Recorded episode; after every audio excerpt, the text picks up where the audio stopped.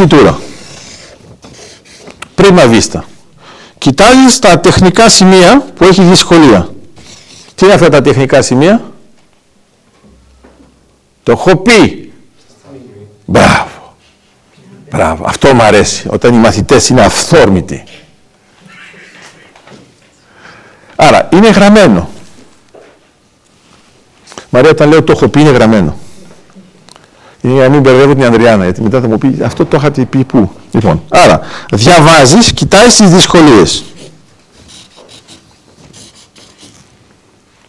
Συμφωνείς, Λάζαρε, τώρα, ότι κοιτάς τις δυσκολίες; Ωραία. Έχεις μερικά στισίματα. Π.χ. ας πούμε, στο τσέλο θα έχουμε τις αλλαγές θέσεων που πρίζουν. Το ίδιο και στη βιόλα για τον Γιώργο. Γιώργο για τον άλλο Γιώργο. Γιατί ο Γιώργος, είστε, είστε και στον άξονα. Α, για να ξέρεις, εδώ θα, θα τα λέμε και αυτά. Αυτός εδώ ο Γιώργος από ποιο μέρος είναι; Αυτός εδώ. Είναι, είναι από την Κρήτη. Αλλά τώρα φαντάσου ότι όταν μπαίνω στο αυτοκίνητο και λέω συνάντησα δύο κριτικού. Ε, πού, τώρα εδώ. Πες τι είσαι, ρε. Ε, είναι αρχιτέκτονας. Ναι, ναι, ναι. Και είναι γραμμένος και στο. Καταλαβαίνεις τώρα ότι... ε, Ναι, αυτό. Πρόσεξε, εγώ του έστειλε την επιστολή που με καλείς σε αυτόν. Ναι, και τώρα σε βλέπω εδώ. Χάρη στον Πέτρο. Συνάντηση που είχαμε είναι Εντάξει, δηλαδή, εντάξει. Και πρόσεξε, κανονικά εγώ έπρεπε να περιμένω μες στο εστιατόριο σαν τους μαθητές. Αλλά βγαίνω έξω πριν. Και όταν βγαίνω έξω, βλέπω την Τίβα που ποζάρει και λέω αυτό είναι το ύφος του Πέτρου. Μα αναγνωρίζει και αυτός, αλλά λέω δεν μπορεί να είναι, μοιάζει. Γιατί πού να φανταστώ. Ε, στην δεν θα σε είχα δει, άμα δεν ήταν αυτός εδώ. Ωραία. Κρήτη. Αυτός που είναι πίσω σου, Πέτρο, είναι ο Ευστάθιος, είναι από την Κρήτη. Όπως λέμε πίσω μου σε έχω. Αλλά μην ανησυχείς, είναι από άλλη χώρα. Πες του ότι είναι από άλλη χώρα γιατί να μην είναι. Γνωριζόσαστε. Δεν είπα. κοίτα, κοίτα, κοίτα τι λέει. Κοίτα τι λένε τα χανιά. Όχι, είναι από την άλλη πλευρά. Είναι εγώ, ναι. ακόμα. Ναι, όχι, αυτούς τους θεωρείται θετικά. Κατάλαβα. Ότι προ Ρέθυμνο είναι ακόμα οι άνθρωποι για τα χανιά. Μετά από την άλλη πλευρά είναι ότι. Είναι γιατί ο πρόεδρος του Δυτικής Κρήτης είναι εδώ. Οπότε δεν θα πω στο τηλέφωνο του να πούμε. Έχουμε πάρα πολύ καλή σχέση. Οκ, λοιπόν, είμαστε στις δυσκολίες. Ε, Γιώργο, παρατήρησες, ε; έκανε το ίδιο σχήμα. Έχουμε πάρα πολύ καλές σχέσεις. Μετά είναι το άλλο το επόμενο που λες και εσύ, αρκεί να μην μας προκαλούν. Άρα, οι δυσκολίες, Λάζαρε. Οκ, όταν είσαι τώρα παίζεις, είσαι στο εύκολο τώρα, είσαι εδώ. Παίζεις χωρίς να ξέρεις ότι έρχεται η δυσκολία; Όχι.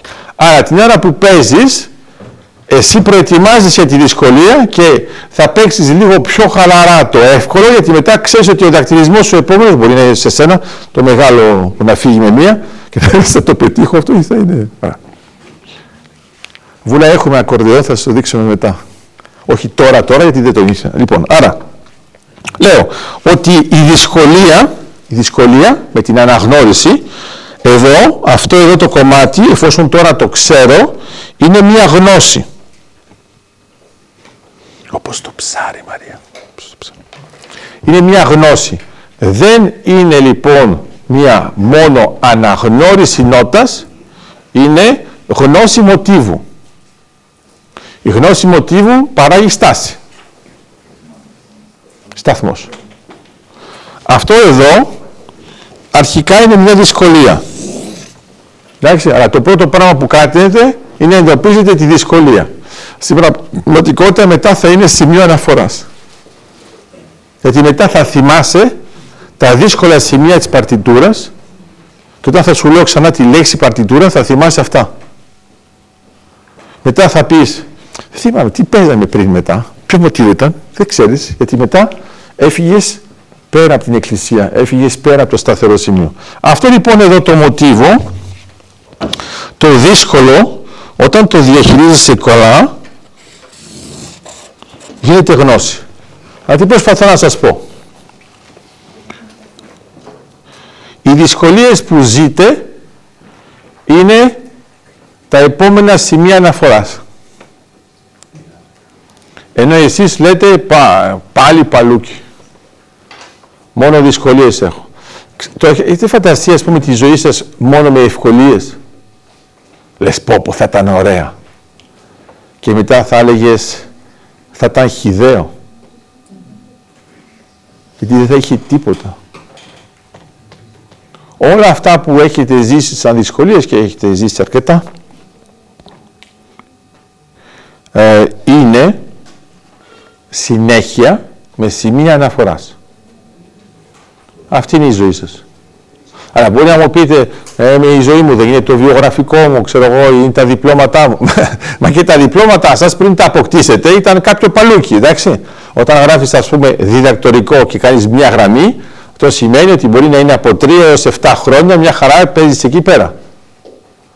Άρα μερικές φορές ε, στα βιογραφικά μας έχουμε μια γραμμή και δεν καταλαβαίνει ο άλλος πόσα χρόνια πέρασες να αποκτήσεις αυτή τη γραμμούλα. Πώς σου λέμε, εντάξει, με το βιογραφικό του έχει πέντε γραμμές. Ε, ναι. Αλλά άμα ήταν όλα εύκολα, δεν θα είχατε ούτε μία γραμμή. OK, okay, να σας το κάνω πιο παραστατικό, γιατί σας βλέπω λίγο κυλισμένος. Βάζετε το όνομά σας. Επίθετο, άνω κάτω τελεία, είστε μέσα στο λεξικό, ημερομηνία γέννησης, ημερομηνία θανάτου. Είστε εντάξει, είστε μέσα στο λεξικό. Ποιο είναι το πρόβλημά σας. Και καλά που δεν θα γράψει τίποτα δίπλα. Ε, όχι. Αφού ήταν όλα εύκολα για εσένα. Δεν μπορείς να βάλεις ούτε ήταν όλα εύκολα για μένα. Τι στεναχωρήθηκες με το ημερομηνία γέννησης και... Όχι.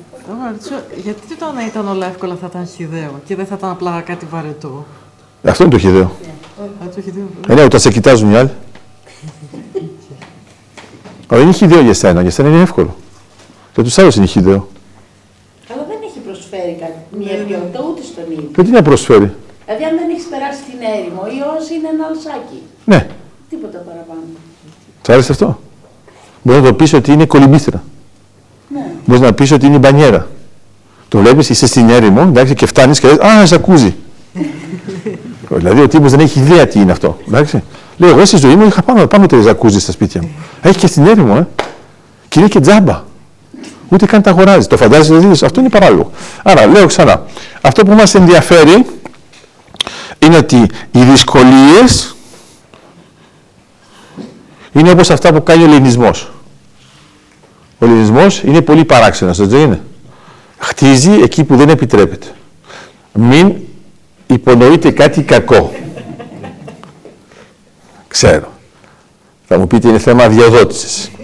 Το γεγονός ότι πας και χτίζεις πάνω στα μετέωρα πρέπει να το έχεις, εντάξει. Δηλαδή λες παιδιά, τίποτα κάτω. Ελεύθερο. Free. Καλαμπάκα. Εσύ πας εκεί πάνω. Ε, ναι, πας εκεί πάνω γιατί θες να ξαναμείνεις και μετά, ε. Ε, κάθε φορά που έρχονται σου κάνουν μια ράζια δεν μένει τίποτα κανένας. Σε ισοπεδώνουν όλα. Άρα, στην πραγματικότητα χτίζουμε πάνω στις δυσκολίες. Χτίζουμε πάνω στις δυσκολίες. Η Κυριακή λέει, πω, πω, τι χτίσιμο έχω φάει στη ζωή μου. ε; Αυτό είναι αυτό που λέει οι παθητικοί αρχιτέκτονες από χτίσιμο. Ε, με τις πέτρες που μου ρίξαν έχτισαν μια εκκλησιά, ε, το φαντάζεσαι. Ε, δεν υπερβαίνουμε ποτέ τις ευκολίες μας, υπερβαίνουμε μόνο τις δυσκολίες. Άρα η δυσκολία, αυτό που μπορεί να σας φανεί παράξενο, είναι δώρο. Εντάξει, εντάξει, θα μου πείτε να μην το παρακάνουν κιόλας. Ε. Δεν είναι ανάγκη να είναι όλες μαζεμένες την ίδια στιγμή, γιατί έχουν ένα συσσωρευτικό χαρακτήρα κάπου κάπου και λες, παιδιά, για σήμερα φτάνει. Εκτός αν είσαι ανέστητος, αντί να είσαι αναισθησιολόγος. Καταλάβεις, αυτό είναι άλλο θέμα. Άρα, η δυσκολία σε σχέση με τη συνέχεια.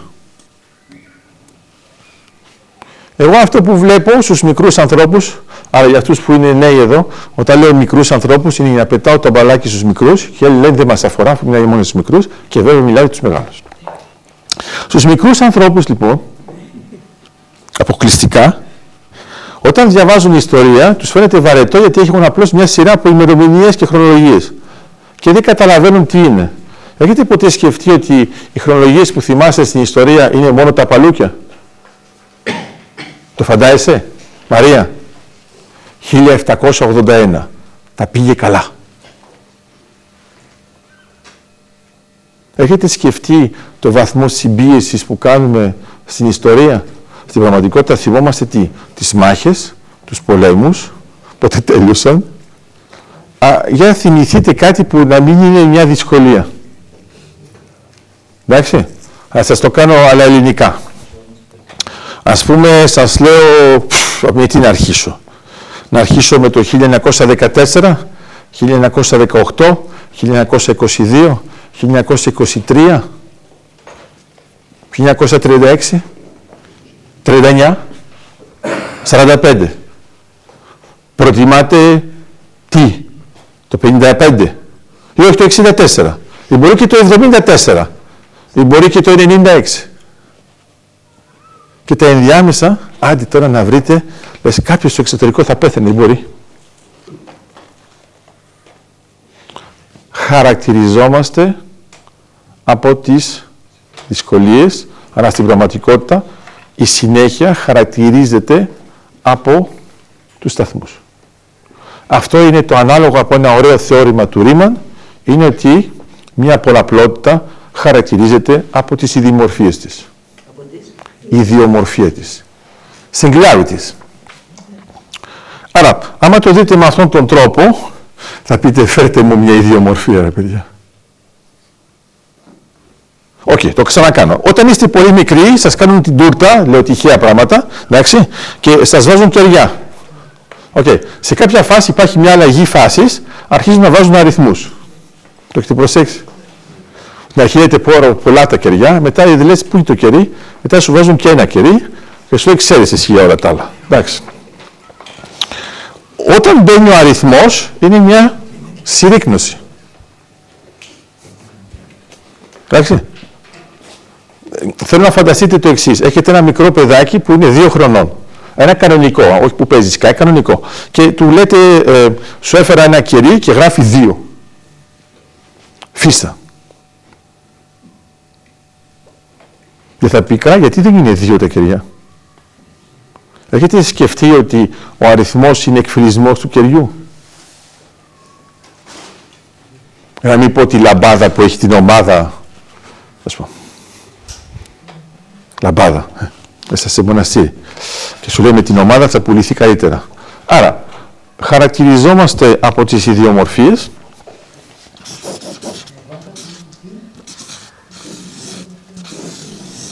και αυτές οι ιδιομορφίες π.χ. στην τούρτα είναι τα κεριά.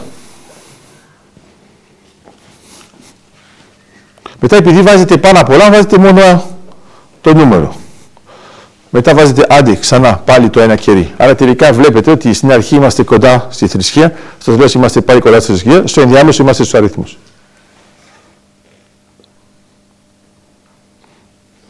Θα το δω τα επόμενα γενέθλιά σας τι θα βάλετε. λοιπόν, άρα, ε, ε, θυμάστε, ας πούμε, ας πάρουμε ένα, ένα παιδί που να μην είναι και τόσο απλό όσο είναι το θέμα το γέννηση και... Ε, ας πάρουμε το Χριστό. Είναι πιο εύκολο παιδί. Εντάξει, γιατί αυτός είναι σίγουρα. Εδώ ακόμα και μετά. Ωραία.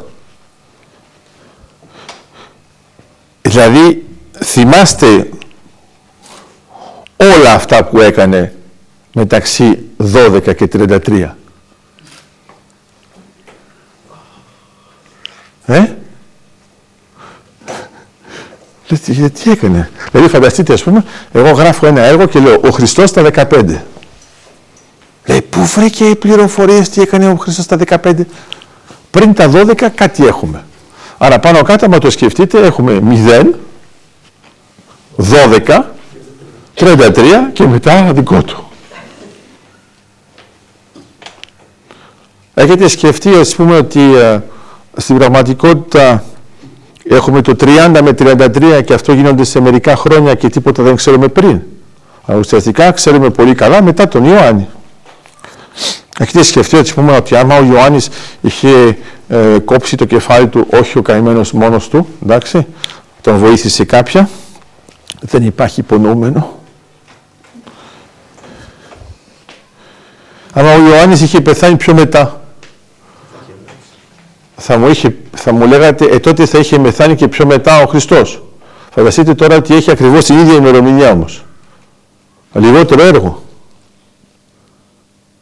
Ε; Του λένε, ας πούμε, θα πρέπει να κάνεις όλα τα θαύματα σε ένα μήνα. Okay. Αν το σκεφτείτε ορθολογικά, θα το δούμε αυτό πιο καλά αύριο, δεν θέλουμε χρόνο, είναι ότι ε, επειδή δεν φτάνουν, βάζουμε και μετά. Ειδικά στον Ιωάννη. Ο Ιωάννης, ο Άγιος Ιωάννης, κάνει αναθεμελίωση μετά. Και γι' αυτό το παράδειγμα που δίνουμε συχνά με τους Σαμαριταίους, στα συνοπτικά Ευαγγέλια δεν πάνε, στο τελευταίο που είναι πιο χριστολογικό, έχουν πάει και έχουν γίνει χριστιανοί. Εμείς διαβάζουμε και τα τέσσερα, αλλά δεν βλέπουμε αυτή τη διαφορά. Άρα για τον Ιωάννη, το έργο και το όν είναι το όν. Δηλαδή παρόλο που έγινε μετά θανάτου ο εκχριστιανισμός των Σαμαριταίων, μέσα στον Ιωάννη είναι γραμμένο ότι είναι προ. Φαντάζομαι ότι το είχατε προσέξει και γι' αυτό το συζητάμε, αλλιώς τι θα λέγαμε. Άρα, λέμε τώρα ότι η συνέχεια χρειάζεται σταθμό. OK. Okay. Αλλά το ερώτημα τώρα είναι πώς παράγουμε ένα σταθμό; Ε, θα μου πείτε είναι απλό. Σου έρχεται ένα παλούκι. Το προσπερνάς ε, και εφόσον το προσπέρασες λες τα κατάφερα. Το ερώτημα που θέλω να σας θέσω είναι πώς παράγεται ένα σταθμό που είναι θετικός;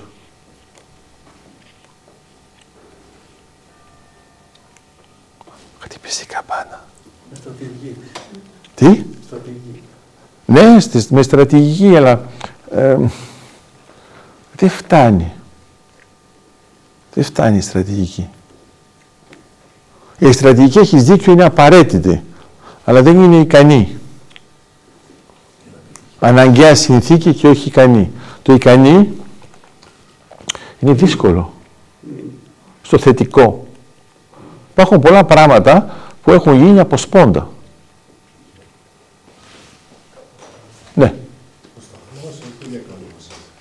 Ναι. Ο σταθμός είναι διακλάδος. Άρα αυτό είναι σημαντικό.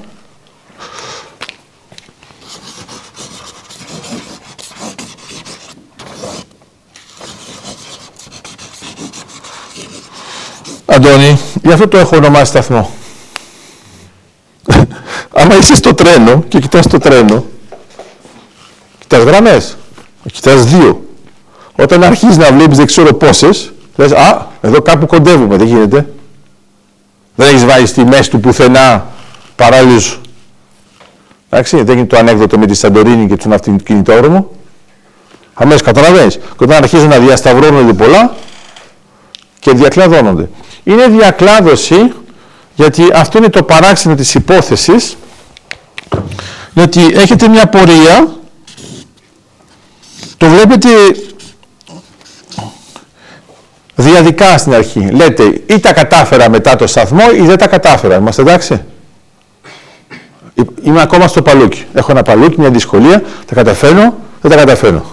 Αυτό που δεν έχετε υπολογίσει είναι ότι όταν τα καταφέρνετε, δεν είναι ένα μονοπάτι, είναι πολλά που γίνηκαν.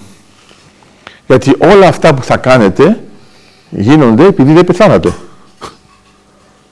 Αλλά δεν είναι μόνο ένα πράγμα. Στην πραγματικότητα είναι τι, εμείς το λέμε κατανάκτηση γεγονότων. Όχι Αθηνά, δεν είναι για αυτόν. Δεν είναι για αυτόν. Ναι, τι σου θύμισα. Τα ματάκια σου τα δυο. Λοιπόν, ο καταράκτης γεγονότων τον έχουμε πολύ στην ε, πειραματική φυσική έχεις ένα γεγονός που μπορεί να γίνει ή να μην γίνει. Άρα, όταν έχεις, ας πούμε, μια αλυσιδωτή αντίδραση, παράγει το κάσκαντ. Άρα, εδώ ο σταθμός θα έχει διακλάδωση. Άρα, αυτό σημαίνει, όπως το λέγαμε στην αρχή, Αντώνη, ότι στην πραγματικότητα θα προσπαθήσω να παράγω στρατηγικά σταθμούς με διακλαδώσεις για να θυμάμαι από πού πέρασα. Οκ, το παίρνεις, ας πούμε, στον τομέα σου. Σου λέω, μπορείς να μου πεις ποια είναι τα στιγμιότυπα που ήταν σημαντικά σε έναν αγώνα τέννη. Ωραία. Πόσες φορές θα μου πεις ότι έγινε ace; Θα μου πεις πιο πολύ τον αριθμό. Μόνο στο κρίσιμο σημείο. Μπράβο. Άρα, ποιο ποιο είναι το κρίσιμο; Άρα θα μου πεις όταν υπάρχει αλλαγή, όταν χάνει ο άλλος, θα πεις ας πούμε έχασε το σερβις, εντάξει, θα στο είναι σημαντικό. Όταν το κέρδισε, πφ, μπορεί να πεις το κέρδισε με δυσκολία, αλλά στο τέλος το σβήνεις. Εντάξει. Φαντάσου ας πούμε ότι βλέπεις ε, ε, 6-0, 6-0, 7-6. Γίνεται, δεν γίνεται. Ωραία. Τώρα βλέπεις 7-6, 6-0, 6-0. Είναι ο ίδιος αγώνας. Όχι. Άρα ξεκίνησε καλά ο αγώνας, ήταν ισορροπημένο, έφτασε μετά μια φάση κρίσιμη και ο ένας κατάρρευσε. Τώρα όταν έχεις φάει 6-0, 6-0 και τελειώνεις με 7-6, λες, τι ανθεκτικότητα ο άλλος. Ενώ θα ήταν δηλαδή, έχει χάσει 12 φορές και είναι ακόμα εδώ. Φαντάσου τον εκνευρισμό του νικητή. Θα πας και του λες, είστε χαρούμενος. Σου λέει, μου βγήκε η Παναγία να τον τελειώσει αυτόν εδώ. Αυτό για μένα, αυτός εδώ, τον θέλω για μαθητή. Και πόσα μας βλέπουν δύο τρία. Τον άλλο δεν τον θέλω. Τον 7-6, 6-0, 6-0, εντάξει λέω. Θα, θέλει να πει ότι στην πρώτη δυσκολία έχει φύγει. Α, γεια σας. Μέχρι εκεί ήταν. Ναι, αυτό. Ναι, αλλά μπορεί να είναι πιο εντυπωσιακό. Γιατί αρχίζει ο αγώνα, θα δεις τον τύπο που θα πει: Πω, πω, ε, παίζει με τον τάδε, κοιτάξτε, είναι 7-6. Κοιτάξτε. Είναι το ανάποδο. Γι' αυτό, άμα κοιτάξεις στατιστικά, στο βάζω σαν άσκηση, βρες μου το δεύτερο παράδειγμα πιο συχνά και θα δεις ποιος ήταν. Ε, θα δεις ότι είναι άλλα ονόματα. Άρα, εδώ λοιπόν λέω ότι δεν πρέπει να σκεφτείτε κορώνα γράμματα. Οκ; Να σας βοηθήσει μάλλον το ζάρι. Okay? Ρίχνετε το ζάρι. Έχετε ένα στα έξι, πετυχαίνετε έναν αριθμό. Άρα δεν πετύχατε τους άλλους πέντε. Είστε εντάξει. Ωραία. Τώρα φανταστείτε ότι το παιχνίδι είναι να μην πετύχετε τον αριθμό. Είστε εντάξει. Λέω λοιπόν δεν θέλω να πετύχεις πέντε. Έχεις πέντε πιθανότητες στις έξι να μην πετύχεις πέντε. Οκ. Όταν λοιπόν πετυχαίνεις πέντε, είναι- είστε με το άλλο. Εγώ τι προσπαθώ να πω. Όταν ρίχνετε ένα ζάρι, έχετε την τάση να κοιτάτε τι πετύχατε. Έτσι δεν είναι. Δεν κοιτάζετε τι δεν πετύχατε. Οκ. Στη στρατηγική κοιτάζουμε το άλλο. Το πέτυχες είναι ήττα. Πες του, το βλέπεις ανάποδα, ρε παιδί μου. Άμα πετύχεις το 5, εσύ λες, μακάρι να πετύχω το 5, κέρδισε. Και ο σου λέει, άμα, άμα παίξεις το 5, έχασε. Αλλά δεν το ξέρεις εσύ ότι κάνει αυτό. Εντάξει. Υπάρχουν μερικά ανέκδοτα έτσι με το μάτι που του βγάζει, το δαγκώνει, τα θυμάστε; Μπράβο. Η ιδέα ποια είναι λοιπόν; Άμα το δείτε με αυτόν τον τρόπο, άμα είναι το ένα που είναι λάθος και τα πέντε που είναι σωστά, θέλει να πει ότι δεν κάνετε κορώνα γράμματα, κάνετε ένα λάθος, πέντε ανοίγματα. Άρα φανταστείτε τώρα ότι το μοτίβο σας δεν είναι έτσι διακλάδωση. Θέλετε να έχετε ένα νεκρό και από αυτό εδώ να κάνει αυτό.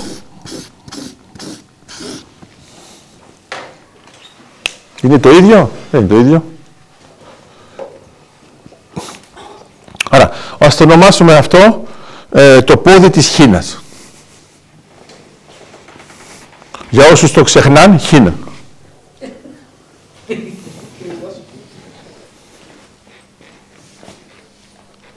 Είμαστε του χρόνου, εντάξει. Κάπου πρέπει να γράφετε. Λοιπόν, άρα θέλετε τελικά πόδια χίνας; Ε, ναι. Στην πραγματικότητα θα είναι τα πόδια χίνας που θα χαρακτηρίσουν το γεγονός ότι αποφύγατε το πρόβλημα. Οκ, θα πάρω ένα άλλο παράδειγμα. Ας πούμε ότι κάποια πήγε καλά σε ένα χειρουργείο, τα πήγαν όλα καλά, οκ, δεν ξυπνάει ο τύπος. Τυχαίο παράδειγμα που δεν έχει συμβεί ποτέ στην ύπαρξη της ε, ανθρωπότητας. Ρωτάς το χειρουργό, ρε παιδιά, τα πήγε καλά μέσα, όλα τέλεια. Γιατί δεν ξύπνησε, δεν ξέρουμε. Ε, υπάρχει το θεωρητικό. Συμβαίνουν. Υπάρχει και το στρατιωτικό. Είναι στα ποσοστά μας. Εντάξει, εμένα μου αρέσει πάνω ότι στο στρατό είναι αυτό. Ξέρεις, λέ, ε, παιδιά, θα φάμε τα μούτρα μας. Κοίτα, 3% εντάξει. Δηλαδή, άμα έχουν πεθαϊμό 3% είμαστε εντάξει. Είναι, πήγε καλά η αποστολή. Λες, ευτυχώς που δεν το λέμε στους άλλους, ε. Το φαντάζεστε, ε; εκτός στρατού 3% είναι εντάξει, παιδιά. Ωραία, ξαναλέω. Άμα είναι εντάξει με αυτόν τον τρόπο, θέλει να πει ότι εδώ τώρα παράγω κάτι το δημιουργικό για τη στρατηγική σου, κατάλαβες; Τώρα λοιπόν δεν ποντάρω να πετύχω αυτό ή αυτό. Ποντάρω να πετύχω αυτό.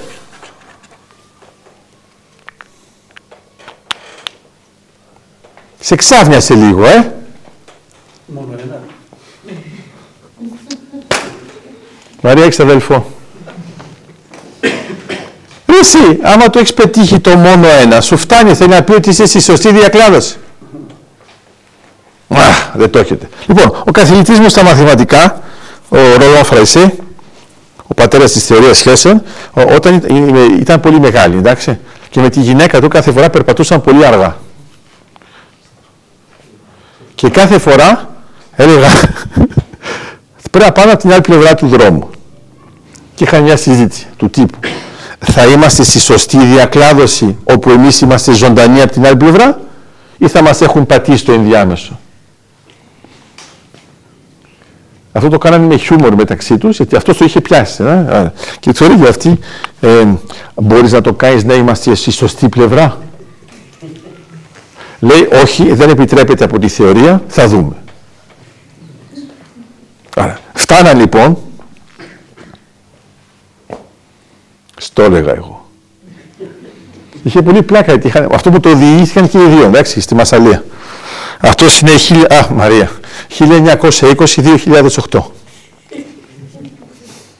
Και γράφει μαθηματικά έως το τέλος της ζωής του, πάνω ότι πάνω στο κρεβάτι του, πάνω ότι εξαπλωμένος και πάνω ότι για πλάκα και γι' αυτό έχει αφήσει τόσες δημοσίευσεις. Άρα η ιδέα ποια είναι; Είναι ότι αυτό που έλεγαν μπορείς να επιλέξεις ή όχι. Πες ότι μπορείς να γαντζωθείς σε ένα πράγμα μόνο, ένα. Και εσύ μου λες, μα αυτό δεν υπάρχει. Αυτό υπάρχει για να έχεις την πολλαπλότητα. Αυτό είναι που δεν το βλέπεις. Τα δάχτυλά σου. Ποιο δάχτυλό σου προτιμάς; Λάθος. Αν έχεις μόνο ένα, πάνω ότι αυτό. Γιατί έτσι πάνε τα πράγματα όλα καλά. Τι έχετε δει, θα πάνε όλα τα πράγματα καλά; Όχι. Δεν, θέλετε να δείξω το επόμενο; Μπορεί να πάνε καλύτερα, δεν ξέρεις όμως πώς τελειώνει. Λοιπόν, άρα ε, πρώτα τον αντίχειρα, εντάξει. Που είναι η κυρία στα ιατρικά, μετά άμα έχεις δύο δάχτυλα, αυτό, ε, τανάλια. Άμα αρχίσεις να λες θέλω αυτό, είναι, έχεις κάποιο θέμα. Οκ, άρα ήταν άλλα. Μετά, ε, άμα ας πούμε σου δώσουν δύο αυτά, αλλά δεν έχεις αντίχειρα, έχεις ένα θέμα. Είναι πιο δύσκολο. Άρα, εγώ τώρα σου λέω ότι σου λέω θες ένα δάχτυλο ή ένα άλλο, αρχικά. Λες εγώ προτιμώ αυτό ή το αριστερό ή το δεξί κτλ. Οκ. Και τώρα ξαφνικά εγώ σου λέω θέλω και τον παράμεσο. Λέω και τι το θέλει αυτό, μόνο αυτό. Εγώ υπονοώ ότι έχω τα πέντε.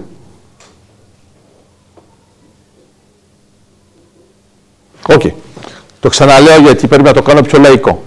Θα πάρουμε τα συνθήματα, έτσι, τα, τα βαρβάτα της κοινωνίας κτλ. Ωραία. Ε, ποιος έχει ένα σύνθημα που σηκώνει αυτό το δάχτυλο; Το μισέ. Όχι. Το διπλανό. Το διπλανό.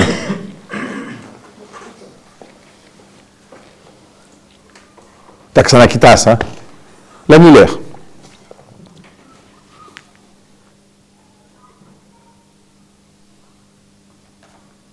Είδες, δεν σας έρχεται αμέσως. Όχι, αυτό δεν το σηκώνει. Αντιθέτως.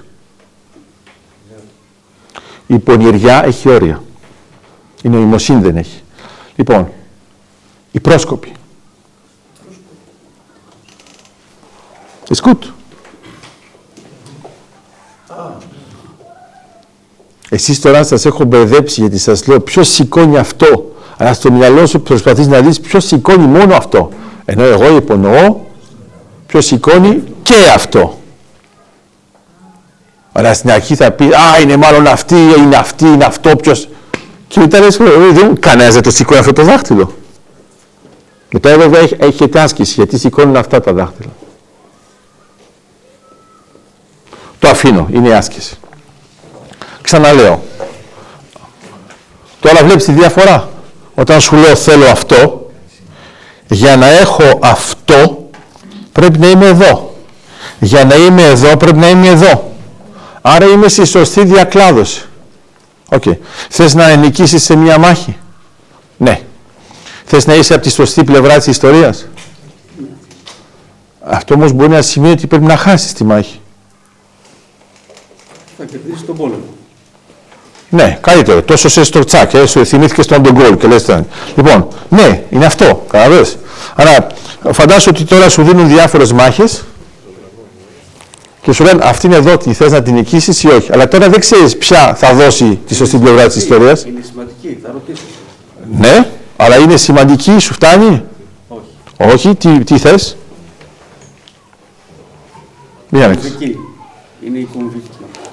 Δεν σου φτάνει. Είναι θεμελιακή. Σου λείπει το θεμελιακή. Άμα είναι κομβική, είναι πολλές που υπάρχουν κομβικές. Άρα πρέπει να βρούμε θεμέλιο.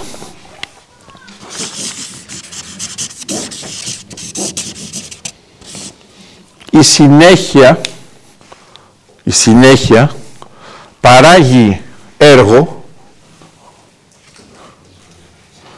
όταν εδραιώνεται σε θεμέλια.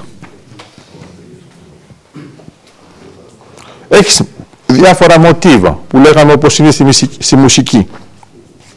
Έχει ενδιαφέρον που μερικά απλά μοτίβα πώς μπορούν να κάνουν μια πέμπτη συμφωνία. Και έχει ενδιαφέρον όταν σου λέει ο συνθέτης «Μα είναι η μοίρα που χτυπάει την πόρτα». Και είστε εντάξει παιδιά. Όταν λοιπόν κάνεις την ανάλυση της σύνθεσης, λες εντάξει δεν είναι και ένα σούπερ μοτίβο δύσκολο. Α, ναι, αλλά πόσες φορές θα εμφανίζεται παντού. Είναι εντελώς θεμελιακό όλο το μοτίβο. Δεν είναι απλώς μια λεπτομέρεια. Άρα, αυτό που πρέπει να σας απασχολήσει, το θεμέλιο, είναι... Έχεις κάνει κάτι εσύ, γιατί δεν λες το... συν- Α, ε, Α, έχεις και παράπονο που δεν τα... Να ρε. λοιπόν, το θεμέλιο. Έχει και ωραίο χρώμα. Θα το χαρεί ο Ιωάννης. Αυτό θα το χαρεί λιγότερο. Άσε με κάνει. Λοιπόν, το θεμέλιο. Το θεμέλιο, ποιο εχθρό έχει το θεμέλιο;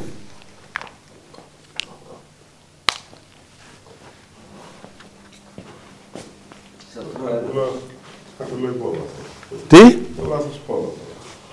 Όχι, αφού είναι αυτό. Όχι, το, το θεμέλιο είναι αυτό. Όχι το λάθος είπαμε. Έλλειψη συνοχής. Ω, πφ. ε, κοίτα, δεν θα παίξετε πόκερ με μένα, εντάξει. Είμαστε στο σκάκι, στον γκολ, στο σουγγί. Το πόκερ είναι για τους άλλους που έχουν λεφτά. Λοιπόν. Όχι, όχι, όχι, όχι, όχι, όχι, όχι. όχι. Γιατί ε, στο Μανχάταν έχουμε ουρανοξύστες; Το βράχο. Το βράχο. Βράχο. Είναι μόνο βράχο. Μανχάταν είναι νησί. Εσύ δεν ζεις σε νησί ρε. Ωραία. Ένα νησί όταν είναι πολύ μικρό είναι σούπερ ι- ιδανικό για να κάνεις τέτοια πράγματα; Όχι. Είναι μόνο βράχος. Δεν είναι από αυτά που πρέπει να εκενώσεις, να βγάλεις θάλασσα, να κάνεις, να πας. Όχι, πατευθείαν, παπ. Γι' αυτό είναι. Αλλά θα μπορεί να πει κάποιος, έχει ουρανοξύσει επειδή είναι πλούσιοι. Μα και να ήταν πλούσιοι, πόσους να βάλουν; Άμα δεν το υπόγραφο; Άρα το θεμέλιο, το θεμέλιο το βάζουν μαζί. Δεν λέω μόνο τα θεμέλια. Τα θεμέλια μπορεί να βάλει πολύ ε, ισχυρά θεμέλια, αλλά όταν λέμε θεμελίωση είναι μαζί. Το θεμέλιο και υπόγραφο είναι το ίδιο. Άρα λέω το θεμέλιο, το θεμέλιο, το πρόβλημά του είναι η λεπτομέρεια.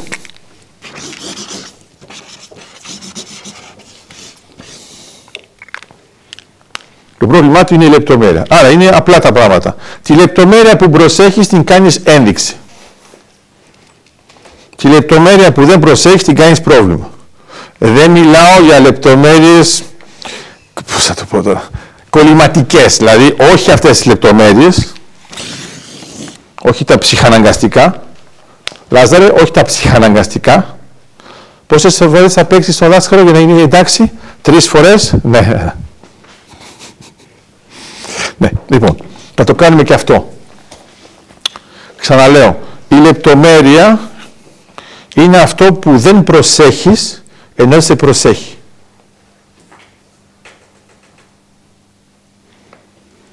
OK, okay, το θυμάστε αυτό το πράγμα. Θυμάστε ότι στην Ελλάδα, εντάξει, οι πεζοί στην Αθήνα είναι ή ζωντανοί και γρήγοροι ή νεκροί. Εντάξει, ωραία. Άρα, τώρα είσαι στην Αθήνα, θες να περάσεις και ξέρεις ότι όλοι θα σε πατήσουν επειδή είσαι αργός. Τι πρέπει να κάνεις; Να; Όχι ρε. Αφού δεν μπορείς. Δεν μπορείς. Πρέπει να είσαι αλλοπρόσαλος. Περπατάς όπως να είναι, ό,τι να είναι και όλοι λένε ρε πού είναι τρελός αυτός, τι κάνει; Και εσύ κάνεις ό,τι να είναι. Γιατί; Γιατί όταν τραβάς την προσοχή, σε προσέχουν. Όταν προσπαθείς να πας διακριτικά, δεν σε προσέχει. Άρα αυτοί που είναι νεκροί δεν είναι ποτέ οι τρελοί που διασχίζουν τους δρόμους. Είναι οι άλλοι. Που δεν πρόλαβα. Γιατί επειδή έχω μια ομαλή κίνηση, στην οποία δεν δίνουμε καμία σημασία, π.χ. σας δίνω, περπατάει ένας άνθρωπος κανονικά, εντάξει. Εσείς τώρα προλαβαίνετε και θα πάτε από πίσω του με το αυτοκίνητο. Αυτός περπατάει, ε, ξαφνικά σκοντάφτει, πέφτει, εσείς τον πατάτε.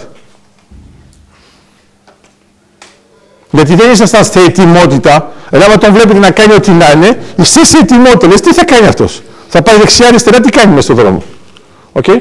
Αυτό λέγεται ιδιοφία. Εννοώ στο νοητικό κόσμο. Στα παλούκια εννοώ. Ναι, δηλαδή στην πραγματικότητα παράγει τόσο πολύ που δεν μπορεί να μην το προσέξεις. Εντάξει. Άρα, όταν κοίταζες τον Άινσταν, τι πρόσεχες; Πες την αλήθεια. Κανονικά το πιο φυσιολογικό είναι ότι είχε ανακατεμένα τα μαλλιά. Το θυμάσαι ότι δεν είχε κάτσες. το είχα ακούσει. Α, το θυμάσαι ότι έβαζε συνεχώς τέτοια κοστούμια; Ότι έκανε την ειδική σχετικότητα και τη γενική του, ξέρεις. Γιατί όλα τα άλλα γίνονται από όποιον να είναι, καταλάβες. Πας στο κομμωτήριο και λες Κάινστεν. Οκ; Αυτό. Το θέμα ποιο είναι; Είναι ότι είναι αυτό που θυμάσαι, αλλά δεν έχει σημασία, με, είναι λεπτομέρειες. Άρα το θεμέλιο, το θεμέλιο είναι αυτό που μας επιτρέπει να πάμε βαθιά και να πάμε ψηλά. Εντάξει. Άρα, για να πας ψηλά πρέπει να κάνεις αυτό και να ξανανεύεις. Αυτό είναι το νοητικό σχήμα της βαθύτητας. Άσκαλα. Άρα, λέω απλώς ότι άμα το δεις με αυτόν τον τρόπο, θα καταλάβετε τι. Θα καταλάβετε ότι πρέπει μερικές φορές να κάνετε ανασκαφές, ανασκαφές μέλλοντος και όχι ανασκαφές παρελθόντος. Ένας καφές παρελθόντος είναι ένας τρόπος να επαναλάβετε τα ίδια. Και δώσαμε συμβουλές. Όταν θες να πας μπροστά, εντάξει, είπαμε, να μην πας ποτέ πίσω. Να μην κοιτάς ποτέ πίσω. Άμα θες να πας ψηλά, πρέπει να πας βαθιά πρώτα. Γιατί το λέμε αυτό. Γιατί οποιοδήποτε, όπως το λέγαμε με τα κτίρια, Θέλει να φτιάξετε έναν ουρανοξύστη. Αν δεν κάνετε θεμέλια βαθιά, θα ανεβεί ο ουρανοξύστης. Ε, όχι, θα κάνετε καλύβα. Εντάξει. Θέλω τώρα να σκεφτείτε το εξής. Έχετε τώρα ένα παιδάκι, πόσο θέλετε να βάλω, να είναι ιδιαστικό. Α πούμε, ε, είναι πέντε χρονών, εντάξει, και το βλέπετε να παίζει με τα άλλα και θέλει να κάνει και αυτό μια καλύβα. Και είναι το μόνο παιδί που σκάβει. Λες εντάξει, μπλέξαμε. Και βάζει έτσι παλούκια μέσα βαθιά και μετά κάνει την καλύβα του σε πιλωτή. Πέντε χρονών. Κανονικά ο τύπος έχει πάρει ένα δέντρο, έχει ανεβεί μέσα στο δέντρο, έχει βοηθήσει ο πατέρας να βάλει μερικές σανίδες και τώρα αυτό το λέει ε, σπίτι. Με περηφάνεια κιόλας. Και εμείς ως κοινωνία το λέμε μπράβο. Το παιδί που είναι πέντε χρονών και βάζει ε, στηρίγματα και πιλωτή και βάζει αυτό από πάνω για να μην μπαίνουν τα ζώα μέσα εκεί που τρώει. Ξέρετε τι θα μου πείτε; Θα μου πείτε όχι και πέντε. Ε, εννοείται πενήντα. Είναι διακοσμητής, κάνει κάτι τέτοια. Όχι πέντε, ξεχάσατε ένα πράγμα. Ε, όχι, όχι, γίνεται. Αλλά το θέμα ποιο είναι; Το θεμέλιο με τη λεπτομέρεια. Άρα εδώ είναι η δράση της στρατηγικής. Άμα πάρεις τη λεπτομέρεια και τη μετατρέψεις μέσα στη στρατηγική, θα σου κάνει μια ένδειξη για το θεμέλιο. Άρα το πρώτο πράγμα που πρέπει να έχετε στο μυαλό σας είναι το εξής. Όταν έχετε ένα θεμέλιο, πρέπει να έχει ανθεκτικότητα. Ναι, ωραία. Άρα η ανθεκτικότητα δεν θα την αποφύγετε. Οκ. Τώρα το λέω αλλιώς.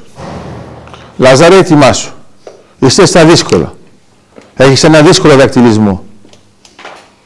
Σου έχει έρθει ποτέ η ιδέα ότι ρε γαμώτα αυτός ο συνθέτης γιατί το έβαλε αυτό; Μήπως είναι επειδή θα το θυμάσαι; Θα μπορούσε λοιπόν τελικά να σου πει Λάζαρε, όταν εγώ συνθέτω για σένα, σου βάζω και μερικά σημεία που θέλω να μην τα ξεχάσεις. Εσύ τα παρουσιάζεις στον εαυτό σου σαν δυσκολίες. Ενώ για μένα μπορεί να είναι σημεία αναφοράς.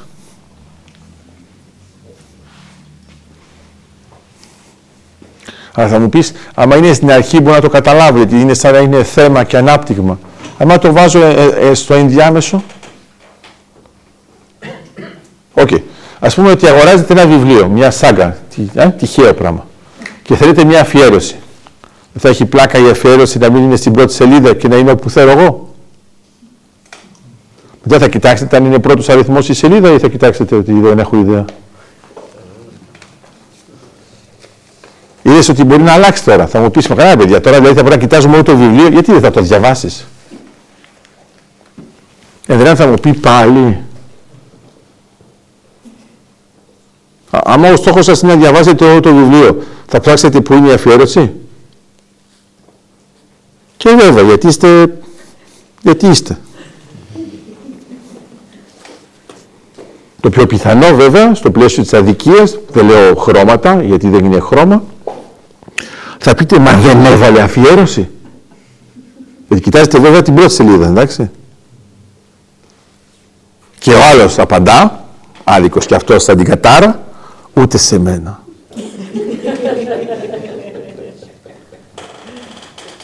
Το φαντάζεστε σαν μοτίβο. Ε; Μετά λοιπόν υπάρχει ένας αρχαιολόγος που βρίσκει αυτά τα βιβλία και βρίσκει αφιερώσεις μέσα στη σελίδα, ξέρω εγώ, βλέπετε. Λέει γιατί είναι εκεί;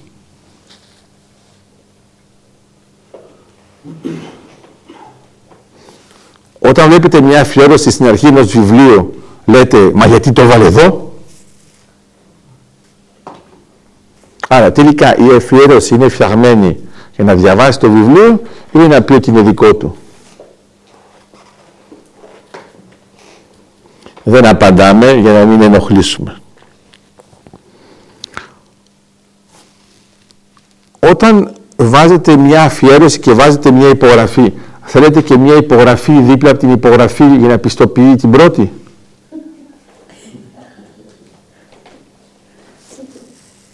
Ε, ναι.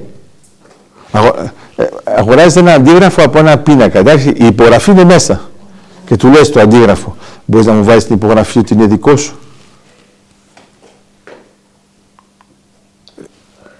Πάνω στη φωτοτυπία. Λέει ναι, γιατί άμα βάζεις τη δικιά σου γίνεται πρωτότυπο.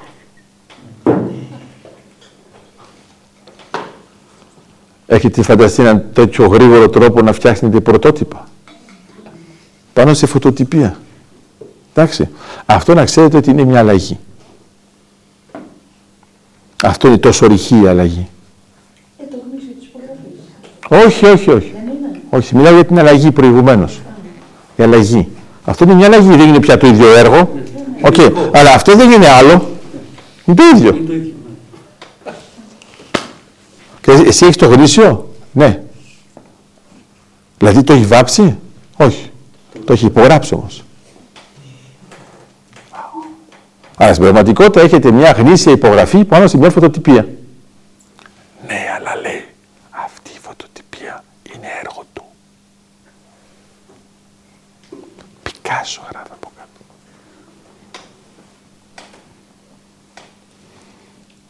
Εγώ έχω πάει σε αρχεία, εντάξει, που κόβουν τα γραμματόσημα. Είμαστε μέσα σε αρχαιακό υλικό και έχει έρθει κάποιος και στις επιστολές του Καραθεωρή στο Μόναχο έχουν κόψει τα γραμματόσημα λόγω του προσώπου που ήταν πάνω στα γραμματόσημα για συλλογή. Μην ανησυχείτε, έχουν αφήσει την επιστολή μέσα. Γιατί το πρόσωπο που είναι πάνω στο γραμματόσημο δεν επιτρέπεται να εμφανίζεται πια.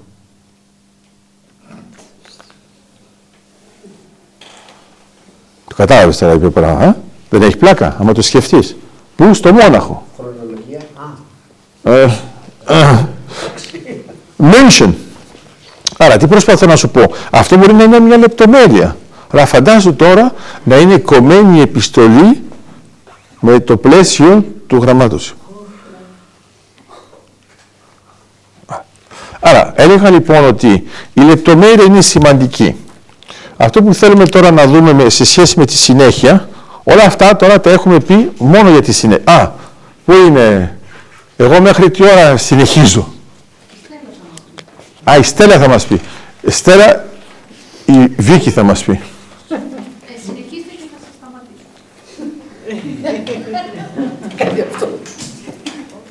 Αυτό τώρα είναι σαν να λέει στο Λάζαρο την ώρα που παίζει ακορντεόν, λέει να κλείσουν το τελευταίο κομμάτι. Δεν πειράζει, παίζει εσύ και θα σου πούμε πότε κόβουμε. Ε, έχετε ακόμα μισή ώρα. Α, αυτό βλέπετε ότι μετά από μια μικρή διαπραγμάτευση μπορώ να ξέρω τι θα κάνω τώρα. Κάθομαι. Κάθομαι. Ε, τώρα είμαστε με τους σκληροπυρηνικούς. Βασίλεια, τι κάθεσαι τόσο μακριά; Εντάξει, οκ. Είναι για να ξεκουραστείς. Για μισή ώρα δεν θα κουνιέμαι. Θα κάτσε, κάτσε εδώ, άστο εδώ, άστο εδώ, στο, στο